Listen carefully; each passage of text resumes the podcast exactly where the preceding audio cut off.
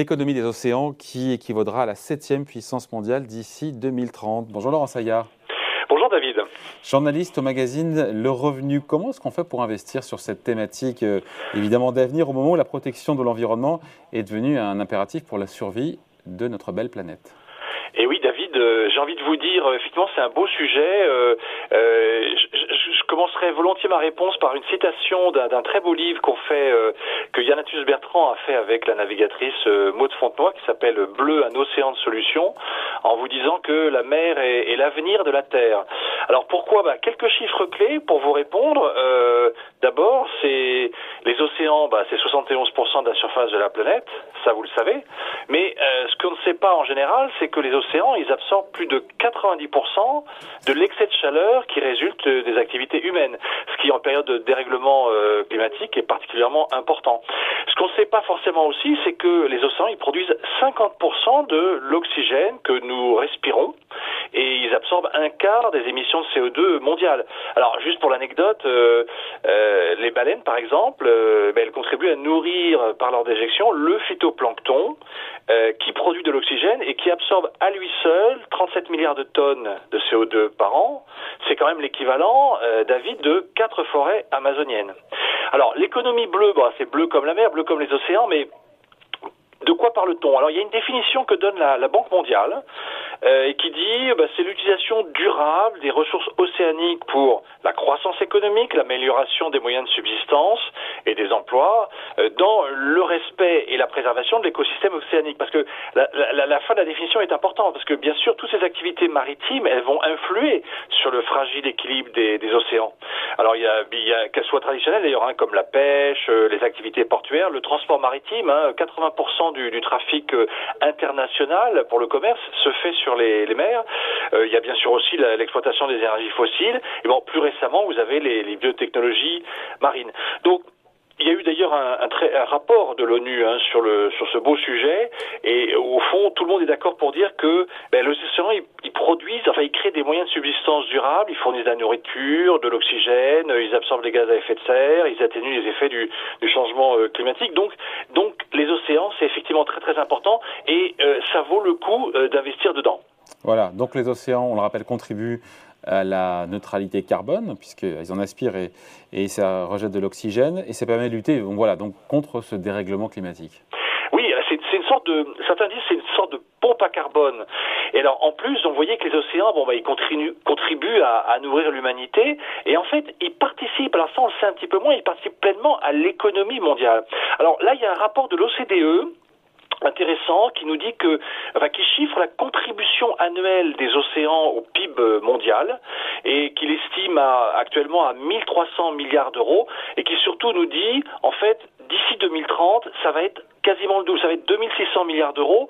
C'est-à-dire que euh, l'économie des océans, alors va euh, donc finalement être équivalente quand on met ça sur une échelle des, des principales puissances mondiales au septième PIB mondial d'ici 2030. Et notamment parce que en fait cette économie, elle, elle, euh, elle, augmente deux fois plus vite que la croissance mondiale. Alors quelques exemples hein, pour illustrer tout ça. Ben, par exemple, bien sûr, il y a les besoins annuels, euh, on va dire additionnels de la population mondiale en matière de consommation de poissons. Euh, alors ils sont évalués à 30 millions de tonnes d'ici 2030. Et en fait, selon la FAO, la pêche, elle, devrait augmenter seulement de 2 millions de tonnes par an sur cette période. Donc il y a un vrai besoin. Alors pourquoi je vous dis ça, David? C'est parce qu'en fait, depuis 1960, la consommation de poissons, elle a doublé. Mais Aujourd'hui encore, elle ne représente que 5% de la consommation de protéines dans le monde. Et bien sûr, vous me voyez venir, c'est-à-dire que eh, l'empreinte carbone eh, de la consommation de poissons, elle équivaut seulement à 20% de celle de la viande. Donc ça devient particulièrement important pour nous tous.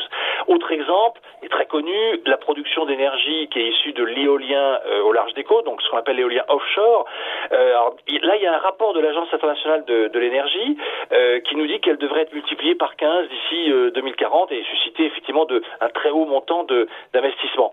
Autre exemple, les biotechnologies marines, ça c'est plus récent. Alors de quoi il s'agit? Ben, En fait, c'est tout ce qui exploite la diversité marine, hein, les, bactéries, le phytoplancton, les algues, etc., pour des utilisations euh, dans la pharmacie, la cosmétique, la chimie, l'agroalimentaire et aussi d'ailleurs le secteur de l'énergie. Et là, on nous dit que ben, cette croissance, à la croissance des biotechnologies, des biotechnologies marines, elle est estimée à plus de 10% par an sur les prochaines années.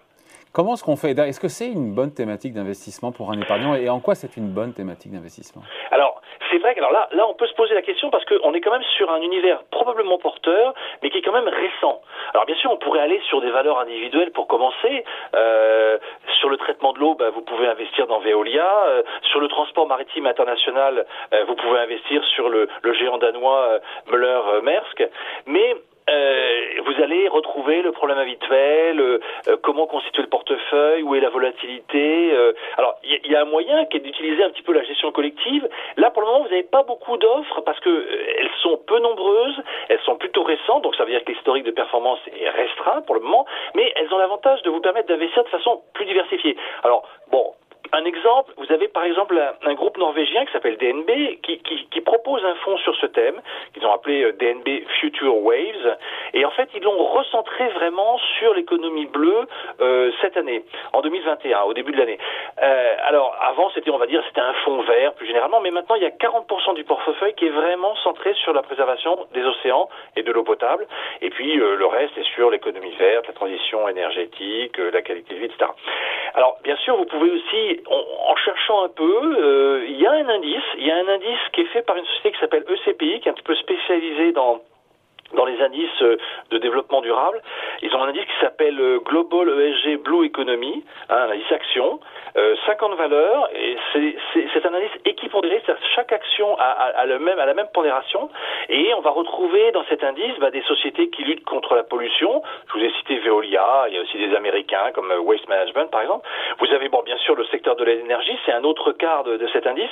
Alors vous avez des sociétés comme le, les euh, Vestas, ou vous avez EDP, bon le c'est-à-dire c'est l'énergéticien portugais.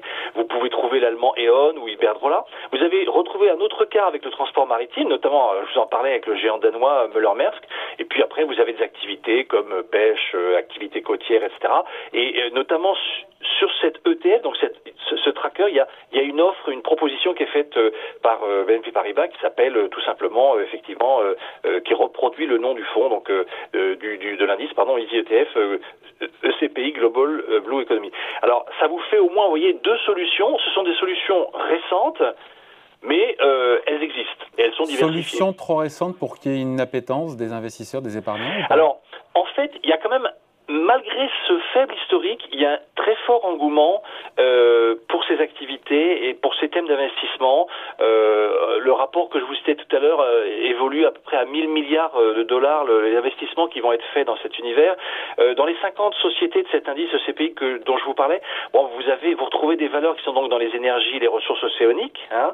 il y a aussi, je l'ai pas cité, mais vous avez aussi l'énergie marémotrice, hein, c'est-à-dire les, les, turbines sous-marines qui récupèrent l'énergie des courants. Hein, donc ça fait moins de dégâts que les grandes éoliennes euh, euh, en haute mer.